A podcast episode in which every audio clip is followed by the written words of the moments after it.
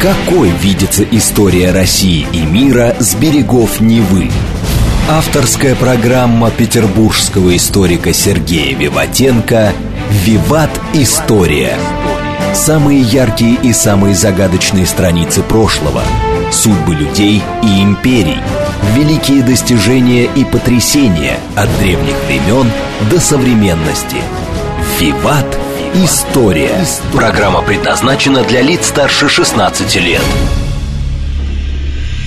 Добрый день, вы слушаете «Радио говорит Москва». В эфире программа «Виват История». У микрофона Александра Ромашова. Нашу программу ведет автор и ведущий, историк петербургский Сергей Виватенко. Здравствуй, Сергей. Здравствуйте, Саша. Здравствуйте, дорогие друзья. И в конце выпуска мы по традиции разыгрываем книги от издательства Витанова в нашей исторической викторине. И призы получают те, кто первым правильно отвечает на наши вопросы. Вернее, на вопросы Сергея, которые он хитро задумывает каждый раз.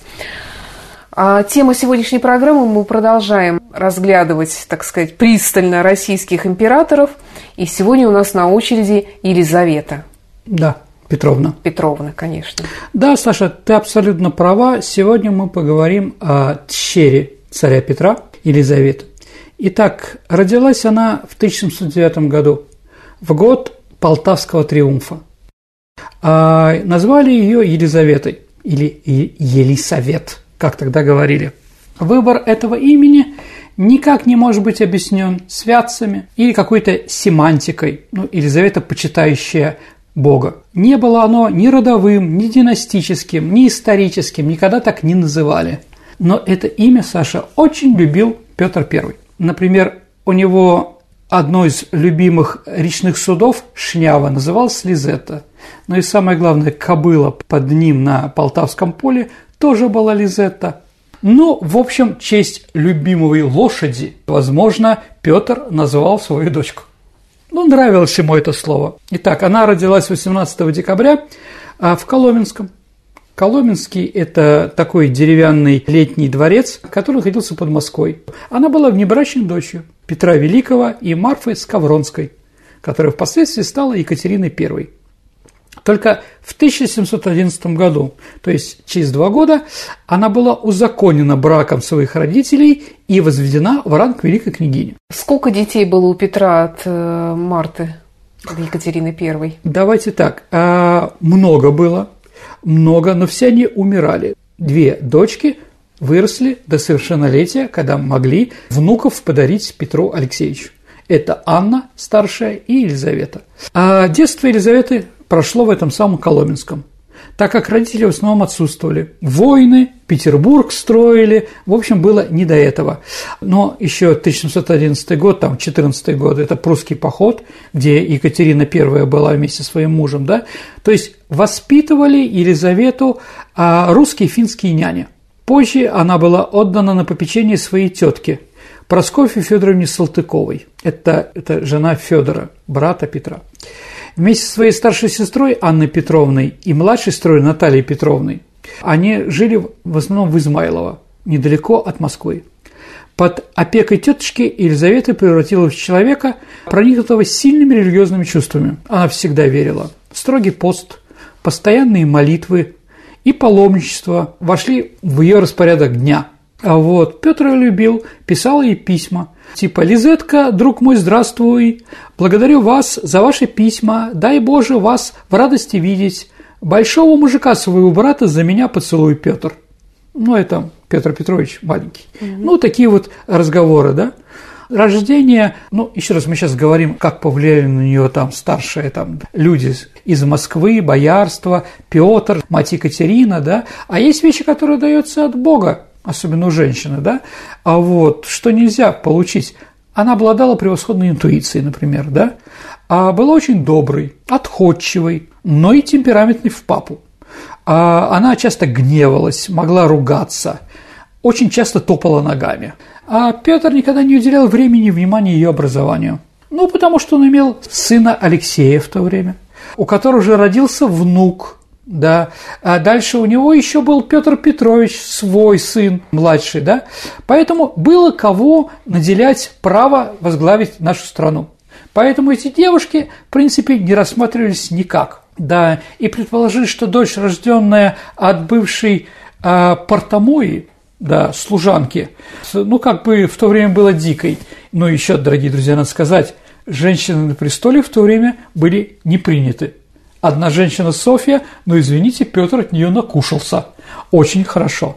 Таким образом, Екатерине пришлось воспитывать девочек, что было сопряжено со значительными трудностями из-за собственного отсутствия образования. Ну и на всю жизнь Елизавета считала, что в Англию можно ехать по суше. Несмотря на это, Елизавета, Лизетта, Елизавета считалась умной девушкой, это правда. Даже, можно сказать, блестящей. У нее была французская гувернантка, которая давала ей уроки математики, искусства, языков, спорта. Она писала скорописью. Она заинтересовалась архитектурой, свободно говорила на итальянском, немецком, французском, была отличным танцором, наездником. Как ее отец, она была физически активной и любила верховую езду, охоту, катание на санях, катание на коньках, садоводство. В общем, достаточно активная женщина для того времени. Петр ее, Саша, рассматривал как будущей женой какого-то иностранного монарха. Поэтому ее подготавливали по иностранным языкам в основном. И по политесу, или по этикету, ну и прочее, прочее. А иностранные женихи могли ли взять незаконно рожденную дочь императорскую себе?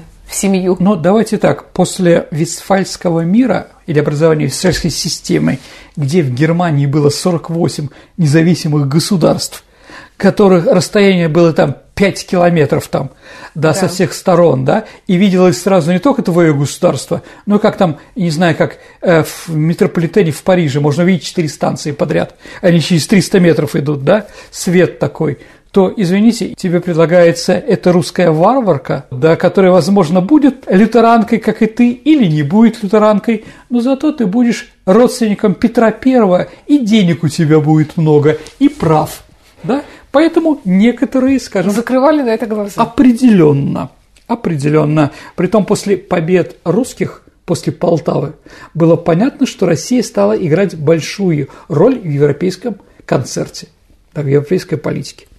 В 1721 году, когда ей было 12 лет, Елизавета была объявлена совершеннолетней. Ну, видимо, с 21 года начинаются попытки найти ей кого-то. А вот иностранные посланники сообщают о необыкновенной красоте великой княгини, отмечают ее музыкальный талант. У нее был слух. С самых ранних лет Елизавета была признана жизнерадостной молодой женщиной и считалась ведущей красавицей Российской империи. Жена британского посла Саш описывала великую княгиню Елизавету так. Светлую, со светло-каштановыми волосами, а, большими живыми голубыми глазами, прекрасными зубами, красивым ртом. Она, конечно, была склонна к полноте, но очень благородная и танцует лучше всех. А другие писали, я когда-то видел ее, она очень веселая, со всеми разговаривает, высокая, с пышной грудью, узкой талией и тонкими пальцами. Она была курноса, Саш, и настаивала на том, чтобы ее нос под ее под страхом наказания писался художниками только анфас с лучшей стороны, которую она указала. А вот в профиле рисованных портретов Елизаветы почти не существует. А вот около 200 пожизненно гравированных вариантов профиля на монетах и медальонах сколько хочешь. Ну и второе, она в детстве проболела оспой, поэтому на лице у нее были еще оспинки – Поэтому их тоже нет на картине, так или иначе. Ну, Елизавета была еще и сестра старшей Анны, да. и Елизавета им, наверное, примерно в одно и то же время искали женихов иностранных. Да, абсолютно Какие верно. там были планы? Ну, давай так, в семнадцатом году а, Петр I был в Париже, а у него возникла идея русско-французского брака. В 21 году планы стали более конкретными. Начались сложные переговоры, которые, однако, остались безутешными из-за религиозных вопросов – и незаконного происхождения Елизаветы. В качестве кандидата на замену Людовика XV было предложено французами Людовик Шарцкий. Царь должен был поддержать его кандидатуру на польском королевском престоле. Переговоры были трудными. Французы настояли на том, чтобы не заключать брак до тех пор, пока герцог Шарский не будет избран королем Польши. Ну, в общем, пытались скинуть Петра I. Петр I на это не согласился. А вот Петр I умирает – и мать Елизавета Екатерина сменяет его на престол. Екатерина обручила Елизавету с любекским принцем, епископом Карлом Августом Шлезвиг-Гольштейн-Гаторбским, которому великая княгиня испытывала искреннюю привязанность. Действительно, он ей нравился. Однако запланированную эту свадьбу пришлось перенести из-за болезни матери. Екатерина умерла в 27 году, а через 13 дней от оспы умер жених великой княгини. Елизавета осталась незамужней. Но надо сказать, дорогие друзья, что вот этот вот Любецкий принц, Шлизвиг-Гольштейн, Готовский и прочее, да, она запомнила об этом. И поэтому, когда, будучи императрицей, решила осчастливить своего племянника Петра III а женитьбой, она избрала племянницу Екатерину II, да, она как раз была его родственница, а вот этим товарищем. А Екатерина I своим завещанием завещала российский престол Петру II. Петр был сыном Алексея, законного сына Петра Великого. Поскольку Петру было всего 12 лет, всеми делами заведовал Меньшиков, и в случае смерти Петра II а если он не оставит наследников, что потом произошло по завещанию, Екатерине должно перейти власть к Елизавете Петровне и ее потомкам. А две дочери Петра I должны были получить богатое вознаграждение за временную передачу своих прав на престол Петру II. Однако Меньшиков компенсацию, которую они должны были получить, положил в свой карман. Ну, для него это было обычным делом. А Анна Петровна уехала тогда с мужем из России, оставив Елизавету при очень скромных обстоятельствах – чтобы сделать Елизавету безобидной, Меньшиков пытался жениться на ней самой. Но Елизавета успешно сопротивлялась э, и осталась незамужней, хотя и поддерживала интимную связь с Александром Борисовичем Батурлиным. Это главнокомандующий русской армией. Когда Петр II узнал об отношениях, он сослал Батурлина в Сибирь. Это был тяжелый удар судьбы для Елизаветы, и с тех пор отношения с Петром II были непростые. Елизавету, ну, Меньшиков предлагал и Елизавету выдать замуж за Петра II, чтобы снять проблему между двумя ветвями детей Петра I. Но как раз Елизавета вынуждена была удалиться в подмосковное село Измайлово, и там вела простую жизнь, такой квартирной хозяйки, что ли, своей, да? В этот период она подружилась с некоторыми людьми, которые потом станут известными при ней – это, конечно, Михаил Илларионович, по-моему, Воронцов, а вице-канцлер и великий канцлер Петр Иванович Шувалов, председатель Сената, его брат Александр, глава тайной полиции и ее любовник, а вот Арман Листок, ее личный врач. А после скоропостижной смерти Петра II Елизавета стала законной наследницей по завещанию своей матери. Но великой княгине пришлось расстаться с жизнью в Измайлове. Она прибыла в Москву, где узнает, что Верховный Совет отдает власть не ей, а Анне Иоанновне, герцогине Курлянской. Елизавета к этому отнеслась достаточно спокойно. А, напомни, Анна Иоанновна – это кто была? Из Анна Иоанновна – это дочка Ивана V, родного брата Петра I. Ее Петр I отдал, если помните нашу передачу, замуж за герцога Курлянского, и она там жила считалось, что она такая заурядная, что это лучше, чем дочка Петра I. Сама Елизавета потом говорила, я рада, что не стала императрицей, я была слишком молода, и мой народ, наверное, бы не принял меня. Вполне возможно. В царствовании Анны Иоанновны Елизавета продолжала жить в основном от двора в Измайлове или в Сарской мызе, в Царском селе, в доме, который были построены для ее матушки Екатерины. Там она занималась главным образом охотой, ну, если говорить про Измайлова, которой питала необыкновенную страсть. А еще вторая страсть у нее была постановка пьес. В пьесах часто карикатурно изображалась придворная жизнь Анны Иоанновны. Это вызвало подозрение императрицы, которая окружила э, Елизавету сетью шпионов и удаляла некоторых людей из окружения великой княгини. Как только они становятся слишком близки, как только они могут признать опасность, Анна сразу его куда-нибудь отправляла. Или на войну, или за рубеж, ну, в Сибирь проще. А она не пыталась выдать замуж еще раз свою конкурентку, можно сказать, за какого-нибудь иностранного принца, чтобы... А вдруг она родит мальчика? И этот мальчик прямой внук Петра Первого. Поэтому тетушка могла после этого и отлететь. Угу. Ну, впервые это не значит, что она там издевалась над своей падчерицей, Золушкой, да, Елизаветой. Нет, но единственное, что она могла действительно, как на нее влиять, на Елизавету, это сокращать финансирование ее угу. жизни.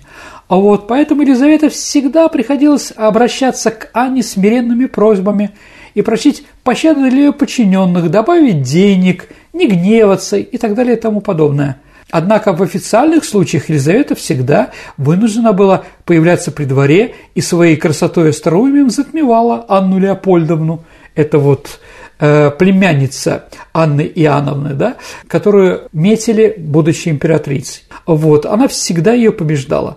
После таких встреч, когда было видно, что все-таки Елизавета умнее, красивее и прочее, она несколько раз думала о том, чтобы отправить Елизавету в монастырь. Ну и хотела ее выдать замуж. Но Елизавета говорила, что нет, я не выйду, для меня главная церковь, я хочу быть монахиней и так далее и тому подобное. Анна Иоанновна любила веселые праздники. Однажды в 1734 году состоялся бал, на котором Саша присутствовал китайский посланник. И вот Анна разговаривает с китайцем, а кто из присутствующих дам ему больше всего нравится по-женски? Она думала, скажет, вы, Анна Иоанна, вы самая красивая, самая-самая и так далее и тому подобное. А вот китаец ответил, звездную ночь трудно решить, какая звезда сильнее. Говорит, нет, батюшка мой, ты скажи. А вот тогда посланник подошел к Елизавете, низко поклонился ей, чем вызвал сильное недовольство императрицы. И тому же он сказал, из числа всех этих прелестных дам я почитаю эту прекраснейшую – она была бы очень красивая для Китая, но у нее слишком велики глаза круглые, угу. и нету, извините, монголоидового прищура. Ну вот не повезло ей. С 1935 года Елизавета живет э, с человеком, который сопровождал ее всю жизнь. Это Алексей Григорьевич Разумовский, бедный крестьянин из Украины. Он был певец придворного оркестра. Его взяли Петербург, потому что он был красивый и красиво пел. А вот, Разум у него была фамилия, ну, сделали Разумовским. А вот, став императрицей, она, как говорят некоторые, вышла за него замуж. По легенде, это венчание с графом было в Москве. Однако доказать это, конечно, невозможно. Вот, единственное указание – небольшой двойной портрет, который сохранился, с надписью «Тайна благословлена». Разумовский был не политизирован, ему было все равно.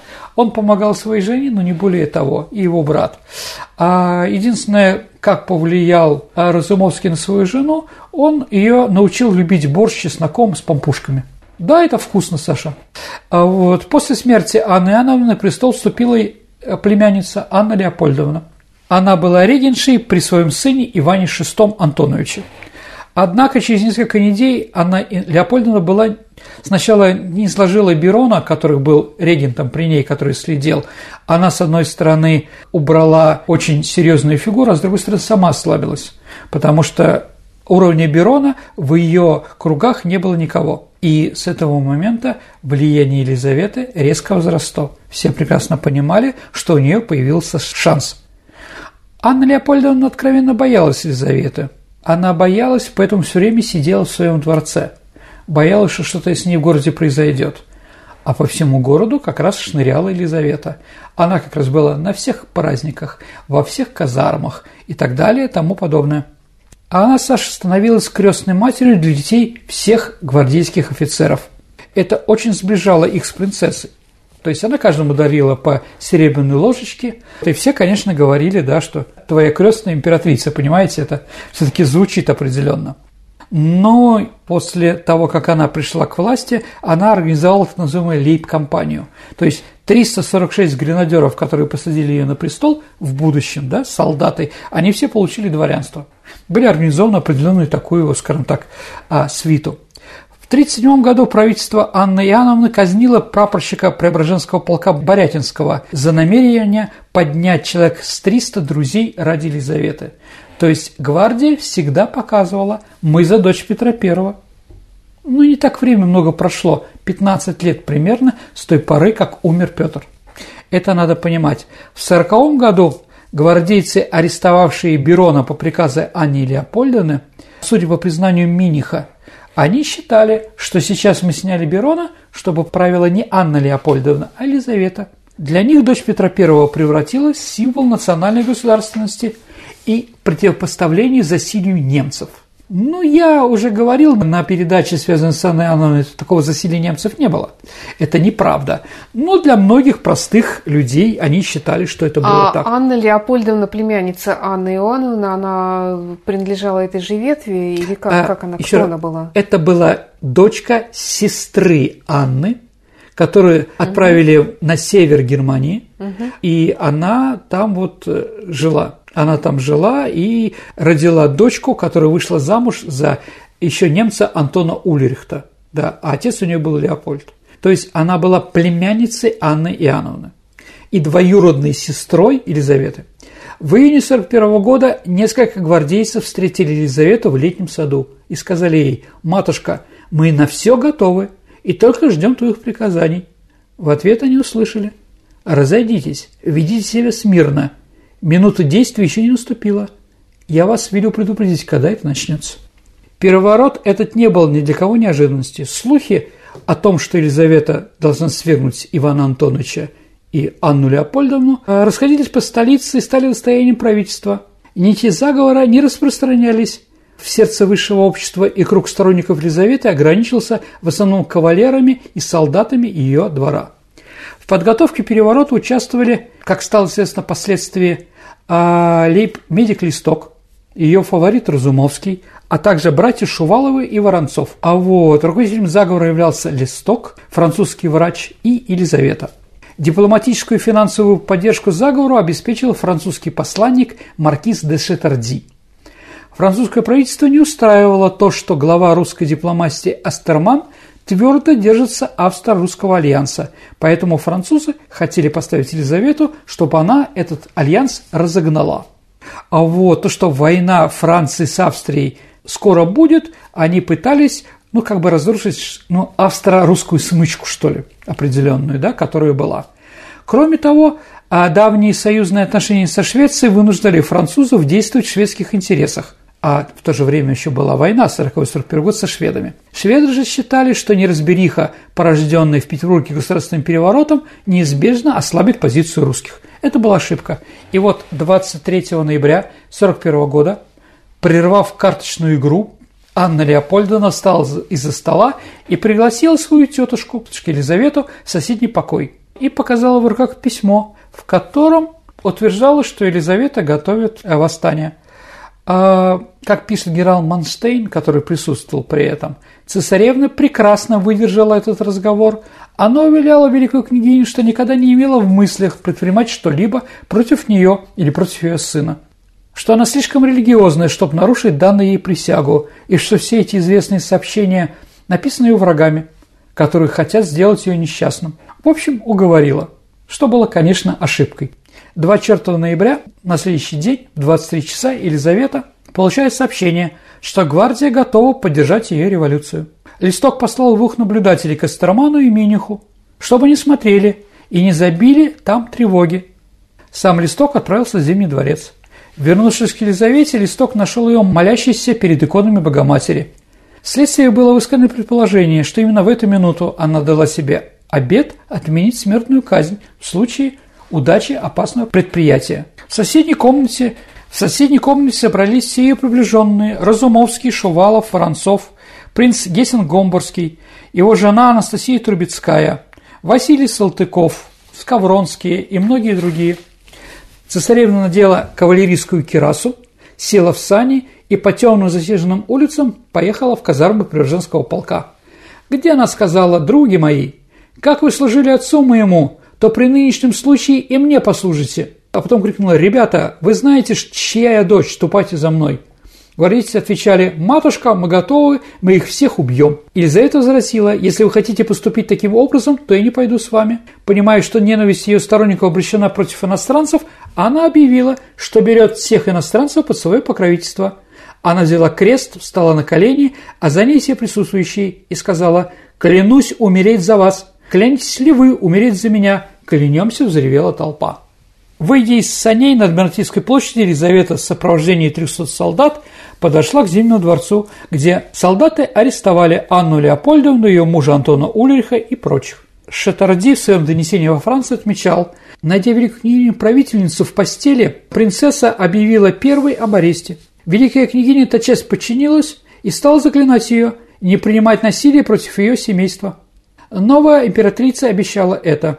С этого момента Елизавета – русская императрица. Сергей, предлагаю прерваться на пару минут, послушать. Какой видится история России и мира с берегов Невы? Авторская программа петербургского историка Сергея Виватенко «Виват. История». История. Продолжается программа «Виват История». В студии по-прежнему автор и ведущий программы петербургский историк Сергей Виватенко и я, Александра Ромашова. Сегодня мы вспоминаем Елизавету Петровну, русскую императрицу. Продолжаем. Возвращаемся в царское село. Ну, что можно сказать? Достаточно легко. Елизавета – русская императрица. Но, дорогие друзья, Елизавета после этого переворота никогда не ночевала подряд в одной и том же спальне. Она все время ночевала в разных, потому что боялась, что за ней придут. То есть, как бы, может быть, это при всех спокойствие было, но на самом деле это было немножко не то. И еще, когда она была венчана на, во время коронации стать императрицей, она первая из всех императоров возложила себе корону самостоятельно, а не русский священник, не митрополит московский. Это тоже интересно. Сергей, а Елизавета была, конечно, не первой правительницей а, России. Да. Вот. А в чем вообще разница между правлением женщины и мужчины? Я, насколько знаю, Елизавету очень любили. Ну, давайте так, женщины, наверное, более хозяйственные, мудрые, не так воинственные, как мужчины. Власть для любого человека, будучи он мужчина или женщина, это, конечно, испытание. Елизавета смогла править нашу страну 20 лет. Я думаю, может согласиться с тем, что ее любили. А вот, а почему? Ну, давайте я приведу несколько примеров из жизни, из времени ее правления. Ну и как бы вы сами ответите на вопрос. В 1752 году случился пожар, уничтоживший значительную часть Москвы. И она запретила повышать в эти дни цены на продукты питания, бесплатно раздала строительный материал и дала деньги всем. В 1944 году вышел и указ о том, что нельзя быстро ездить по городу. Дальше указ о том, что нельзя брониться прилюдно. И за это, за другое стали брать штрафы. Но людям стало спокойнее, понимаете, да? Она запретила продажу вина и традиционную русскую забаву – кулачные бои во время литургии и крестных ходов. При Елизавете была отменена смертная казнь. Основаны Московский университет, Академия художеств, а также Первый императорский театр в Ярославле. А осуществлена реформа налогообложения, позволявшая улучшить финансовое положение страны. А были еще повышены сборы при заключении внешнеторговых сделок до 13 копеек с рубля вместо ранее взимаемых 5 копеек. Также был повышен налог на соль и вино. 1954 году была создана ею специальная комиссия для составления нового уложения Конституции или свода законов, которая завершила свою работу к концу царства Елизаветы, но процесс преобразования был прерван Семилетней войной. В социальной политике продолжалось расширение прав дворянства.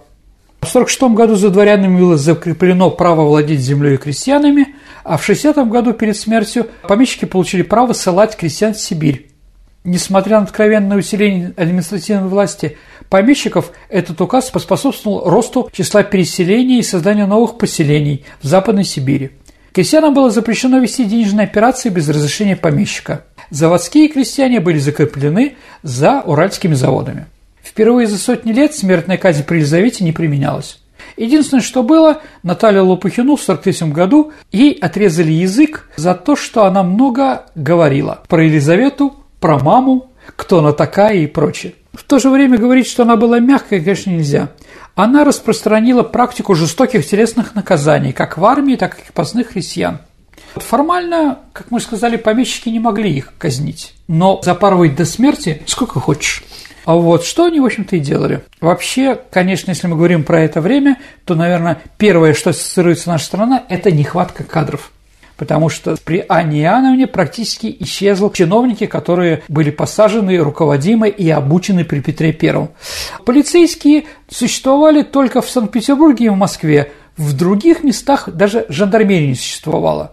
Солдаты, на котором было порожено все это, совершенно не вмешивались в это, поэтому преступность, конечно, была жуткая.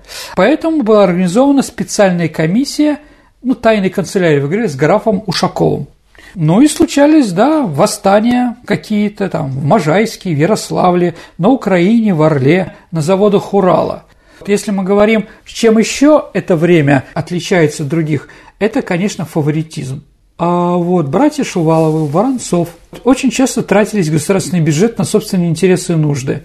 Листок «Литмедик» только за одну процедуру кровопускания императрицы получал до 2000 рублей. Ну, то есть понижал давление. Ну и Елизавета с каждым годом она, ей было тяжело нормально руководить страной, поэтому государственное управление перешло к Шуваловым и Воронцовым. Ну, в целом, внутренняя политика Елизаветы была стабильна. А вот, она была нацелена на рост авторитета и мощи государственной власти. А можно, наверное, сказать, что курс Елизаветы Петровны был первым шагом политики просвещенного абсолютизма. А какой она была как обычный человек, ну, как женщина? Она была большой модницей, Саша. В ее гардеробе было свыше 15 тысяч платьев. Она ни разу не надевала их два раза. А вот они были сделаны так называемую на живую нитку. То есть куски ткани, она в них влезала, и потом по шву их булавками соединяли, пристегивали к корсету, так она выходила. И все это задорого, да? А она очень сильно смотрела, чтобы из той ткани, которую ей шили, больше никто не приходил. Это было невозможно. У нее, Саша, были очень красивые, прекрасные, стройные ноги. В кринолинах показать это невозможно. Но другое было. Она практически раз в три дня проводила маскарады, где мужчины одевали женскую одежду, а женщины одевали мужскую, лосины как раз. Как раз это было, ну, понятно. Всех женщин из своего окружения Елизавета воспринимала, ну, как и все остальные женщины, как конкуренток. Это было понятно. Однажды она не смогла смыть пудру со своих прекрасных белокурых волос, и ей пришлось побрить голову. А вот. После этого тут же она приказала сделать всем дамам то же самое, и теперь все дамы должны носить парики, но под ними ничего нет. Ну, как у хасидок. Да, пока у нее не отросли волосы, все остальные не могли быть тоже с волосами. А говорят, что она была склонна к полноте и любила вообще поесть вкусно. Ну, что да. она ела? Что она Вообще она любила такую простую, очень любила блины. А вот яичницу и разные мармелады. Диета не соблюдала, что, конечно, потом в возрасте сказывалось на ее здоровье. Одна немка, приехав в Россию, организовала в Петербурге публичный дом.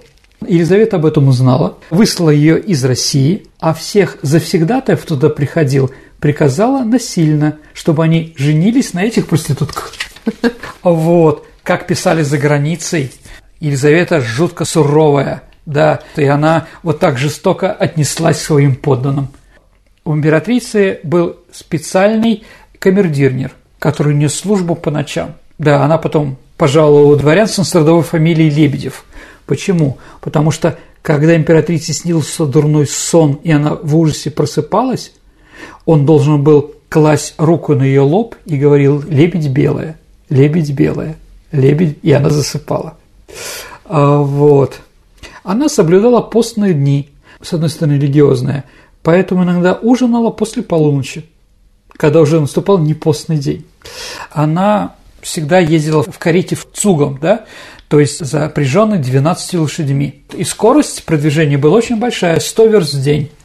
Но, Саша, были путешествия Богомолья, где в день она преодолевала не больше 60 верст за две недели. Почему? Потому что она пешком шла на эти Богомолья, в Троицко-Сергиевскую лавру, на какие-то другие еще, да?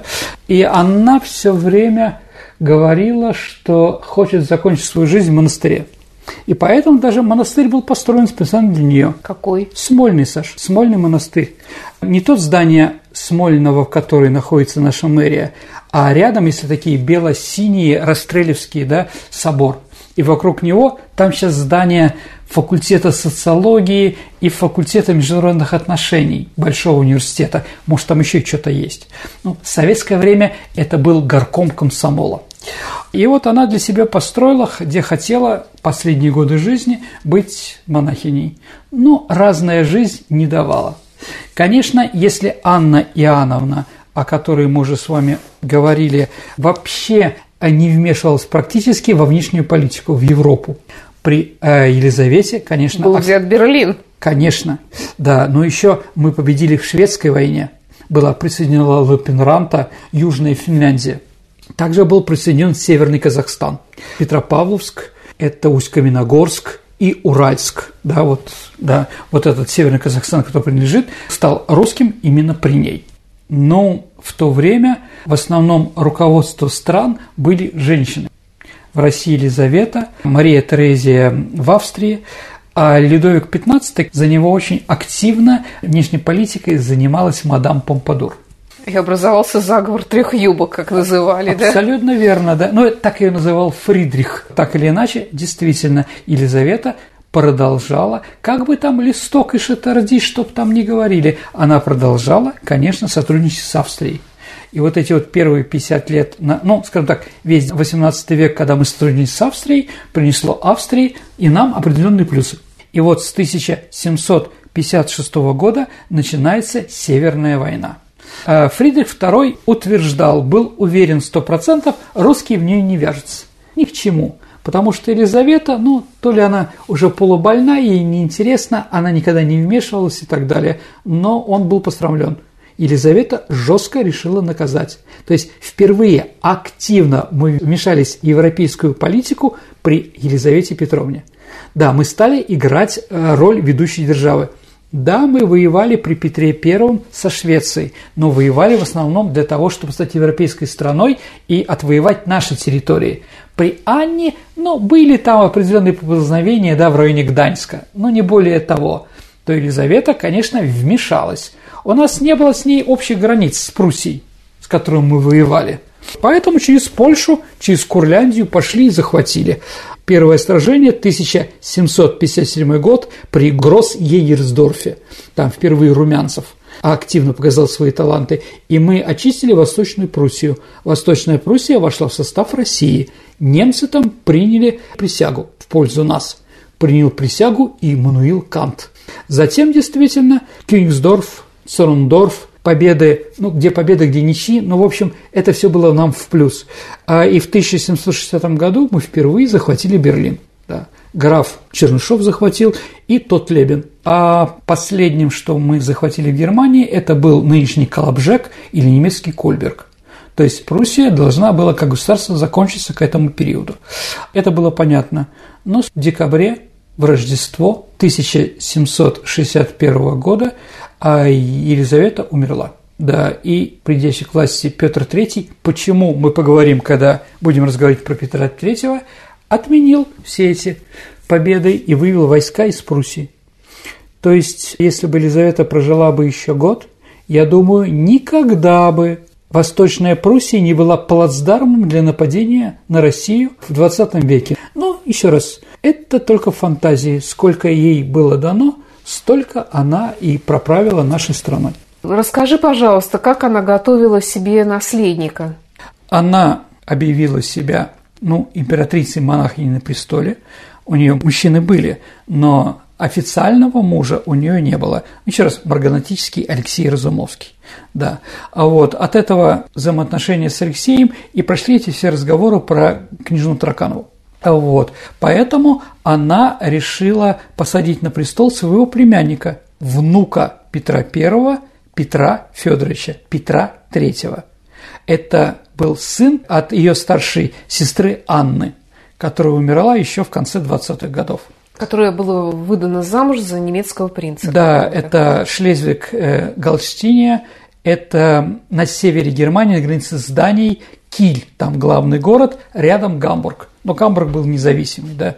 Вот, его выписали оттуда, и Елизавета его воспитывала как будущего русского императора. Ну, о нем у нас будет отдельная Обязательно, программа. дорогие друзья. Но все-таки именно она нашла ему жену. Конечно. И именно она занималась воспитанием Павла, своего внука. А это тоже такая картина, к сожалению, да. Но, наверное, мы больше об этом поговорим, когда будем говорить про Екатерину II. Только скажу, что у любой женщины идеи материнства очень сильны даже если у нее нет детей. И поэтому она пыталась кого-то воспитывать. И когда у Петра III наконец-то появились дети, Павел I, да, она его забрала и воспитывала ее как мать или бабушка. Павел к воспитанию Екатерины, к воспитанию сына Павла не имели никакого отношения. Она пыталась все свои материнские инстинкты, которые закладываны в ней как женщине, на него воплотить. Как? Это уже другой вопрос и для другой передачи. Сергей, а что сделала Елизавета для нашей культуры российской? Ну, дорогие друзья, давайте так. Первый театр Волкова был основан ей. Второе – это, конечно же, Московский университет, который был как раз организован Шуваловыми, да, одним из братьев, ну, плюс Ломоносовым. В-третьих, наверное, активизация работы Академии наук. Нартов это известный техник, да, любимец Петра I, был назначен председателем Академии наук. И там как бы начались определенные движения, которые мы можем наблюдать, как скажем так, после этого началось возрождение или появление нашей русской науки. А если мы говорим про стиль, конечно, это барокко. Даже, дорогие друзья, надо понимать, что в Европе барокко уже давно умерло. А у нас это пришло как свет мертвой звезды. Но она с детства ей нравился этот стиль, Поэтому в России появляется большое количество барочных зданий. Ну вот как отразилось ее правление на архитектуре Петербурга, скажем? Ну давайте я вам перечислю, что было построено, и вы скажете, как отказалась Екатерининский дворец в Царском селе. А Зимний дворец в Петербурге, в котором она не жила, но построен был при ней. А дальше любимый, самый мой любимый собор в нашем городе – это, конечно, Никольский собор архитектора Чевакинского. Тоже был построен при ней. Смольный собор, дворец Строгановых на Невском проспекте и многое другое. При Елизавете Петровне Петербург стал тем красивым городом, который отличается от всей страны. И который европейцы говорят, да, это европейский город, очень красивый и прочее, прочее. Нравы там были русские, душа у этого города русская. Были ли при ней воплощены какие-то технические новшества, достижения? Ну, давайте так, наверное, самое известное новшество, которое при ней техническое появляется, это, наверное, единороги. Секретные, да? Ну, в принципе, это пушки, стрелявшие картечью. Они были такие секретные, они были сделаны Шуваловыми как раз, что даже дуло в пушке было не круглое, а такая узкоовальная, что было непонятно. И действительно, наша артиллерия впервые себя показала, а извините, если у тебя есть оборонная промышленность, то ты уже уважаем всеми остальными. Поэтому появился фарфор русский появляется, Виноградов – это друг Ломоносова, с которым они вместе учились, фарфоровый завод. Э, фарфор – это, естественно, китайская вещь. Потом в Саксонии, в одном из восточно-германских королевств, был организован э, завод в Майсоне, майсовский фарфор, да. А третье место, где фарфор появляется в Европе раньше, чем во Франции, в Севре, это, конечно, наш Петербург, Петровский императорский фарфоровый завод, который находится у станции Фарфоровская или около Володарского моста сейчас. Да, и главный, кто это придумал, это был наш химик знаменитый Виноградов. А, да, при ней начали активно строить мосты в нашем городе. Да, при ней еще не были построены первый мост не наплавной, был, конечно, при Николае Первом построен через него, но она построила различные мосты, например, Казанский мост около Дома книги – да, вот этот широкий, да, они были построены при Елизавете Петровне. То есть Елизавета Петровна очень активизировалась. Про наш город, если мы скажем еще, в нашем городе было много еще влияния от Москвы, потому что здесь жили большое количество московского боярства. И поэтому как они строили на Невском проспекте? Вот им давали землю, граница участка рядом с тротуаром Невского проспекта, да, сейчас там построен дом, ну, дома построены, которые соединены друг с другом, а москвичи, в первую очередь, делали сначала садик, а потом вдалеке, вот э, в том месте, где граница заканчивается участка, вдалеке этого участка, в глубине строили особняк. Угу. Да. Поэтому ну, садик это красиво, там что-то цветет. Но там же еще, скажем так, свиньи бегают, а там, извини, Какие пар... уж свиньи-то? Ну, ну какие? Ну, что ты говоришь? Норм... В Петербурге свиньи. Конечно. Ну, там были свои эти самые свинарники, э, свои конюшни, а также портомои вывешивали все это белье нижнее, да, и вот они по нескольким проспекту флаги поднимались. И Елизавета, которая первая, кто начала с этим бороться. Вот. Но, с другой стороны, при Елизавете впервые появились такие вещи, как английский клуб, ну и карты – а что за английский клуб? Английский клуб – это место, где англичане, которых нас было много, могли почувствовать себя как у себя. Они пили чай, разговаривали, в то же время играли в карты, там английские новости были и так далее и тому подобное. Потом туда стали принимать уже и представители других рас, да, и других национальностей, в том числе русских, да. Но это, в общем-то, все равно была а, такая закрытая ассоциация, которых не всех туда пускали. Вот первый английский клуб, он появляется именно в это время. А где жила в Петербурге императрица? Ты говорил, что она никогда не ночевала в одной и той же спальне. Давайте так. Ну, дворцы были большие, спальни было много. Понятно. А ее дворец а, был, находился на царевном лугу, так называемом. Это на Марсовом поле, где сейчас находится Михайловский замок. замок да, ну, инженерный замок, где Павла убили. А почему Павел приказал разрушить дворец Елизаветы и построить себе новый именно на этом месте по той причине, что Павел там родился. Как раз в, в покоях Елизаветы Павел и родился. Да, второе место любимое Елизаветы – это, конечно, царское село. Царское село, которое мы любим и понимаем, да, как царская резиденция, да, это, конечно, появляется при Елизавете, потому что при Петре Первом это был Петергоф, ну, летняя резиденция, да, а вот, то при Елизавете царское село, ну, при Павле появился, извините, Павловск, Гатчина и другие места. Но вот, как мы понимаем, царское село как резиденцию появляется именно благодаря тому, что это место было отдано на подстройку летнего коттеджа для ее матери Екатерины I. Царская мыза, так называемая. Вот, наверное, главное, что можем сказать про Елизавету. Хотелось бы еще по традиции спросить, э, как образ Елизаветы отражен в литературе художественной? Ну, а «Веселая императрица», как там у а, Алексея Константиновича Толстого. А, вот. Э, давайте так. Наверное, он отражен в произведениях Пикуля. Да. «Слово и дело» и «Пером и шпагой» и «Фаворит». Там по-разному, но, в принципе, Елизавета Петровна в русской литературе – это положительный герой да, потому что она всегда антитеза кому-то. Или Анне Яновне с ее немцами, да, ну или какие-то патриотические вещи. А в кинематографе мне разные актрисы играли Елизавету. А мне, дорогие друзья, больше всего понравилось, как Елизавету изобразила, сыграла, по моему мнению, в одном из фильмов, фильмов много, Елена Цыплакова. Да, вот, мне очень понравилось. А вот, достаточно близко и как бы по духу, очень, по моему мнению, подходит. Хотя другие актрисы, конечно, тоже у нас великие. Что почитать про нее? Слушайте, давайте так. Наверное, лучше всего читать Натана Эндельмана, а, Анисимова и Павленко. Ну, такие историки. Спасибо, Сергей. Это была программа «Виват История». Ну а теперь мы переходим к нашей традиционной исторической викторине вспоминаем выпуск, который у нас был посвящен э, женам. женам руководителей Советского Союза, Хрущевой в частности. Да, мы в первую очередь говорили про Хрущева. И вопрос был такой. А после снятия Хрущева с должности а Хрущев не мог у коменданта Кремля закрыть обходной лист, потому что отсутствовала одна единица чего-то. Чего? Ну, это тело Сталина потому что Хрущев приходил, мумии было две. В мавзолее после того, как он покинул пост первого секретаря Коммунистической партии Советского Союза, мумия осталась одна. Ну, вот такая шутка. А ответы правильные есть, Саш?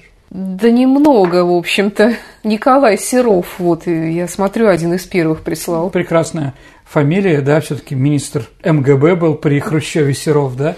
Вполне возможно, что он знает эту ситуацию. Извините за глупую шутку. Итак, поздравляю, Николай, вы получите очень хорошую книгу от издательства Вита Нова. Ну а теперь новый вопрос. А в конце своего правления Елизавета стала на монетах печатать свое изображение. Скажите, пожалуйста, как после этого стали называть в России деньги? Ваши варианты ответов можете присылать на наш электронный адрес радио Виват собака mail.ru либо вступайте в наше сообщество ВКонтакте в личном сообщении Сергея Виватенко или мне, Александре Ромашовой, либо просто отправить ваш ответ в виде сообщения в нашу группу ВКонтакте. Вы тоже можете. На сегодня все. Это была программа «Виват История». До встречи в эфире. До свидания, дорогие друзья. Берегите себя. До новых встреч.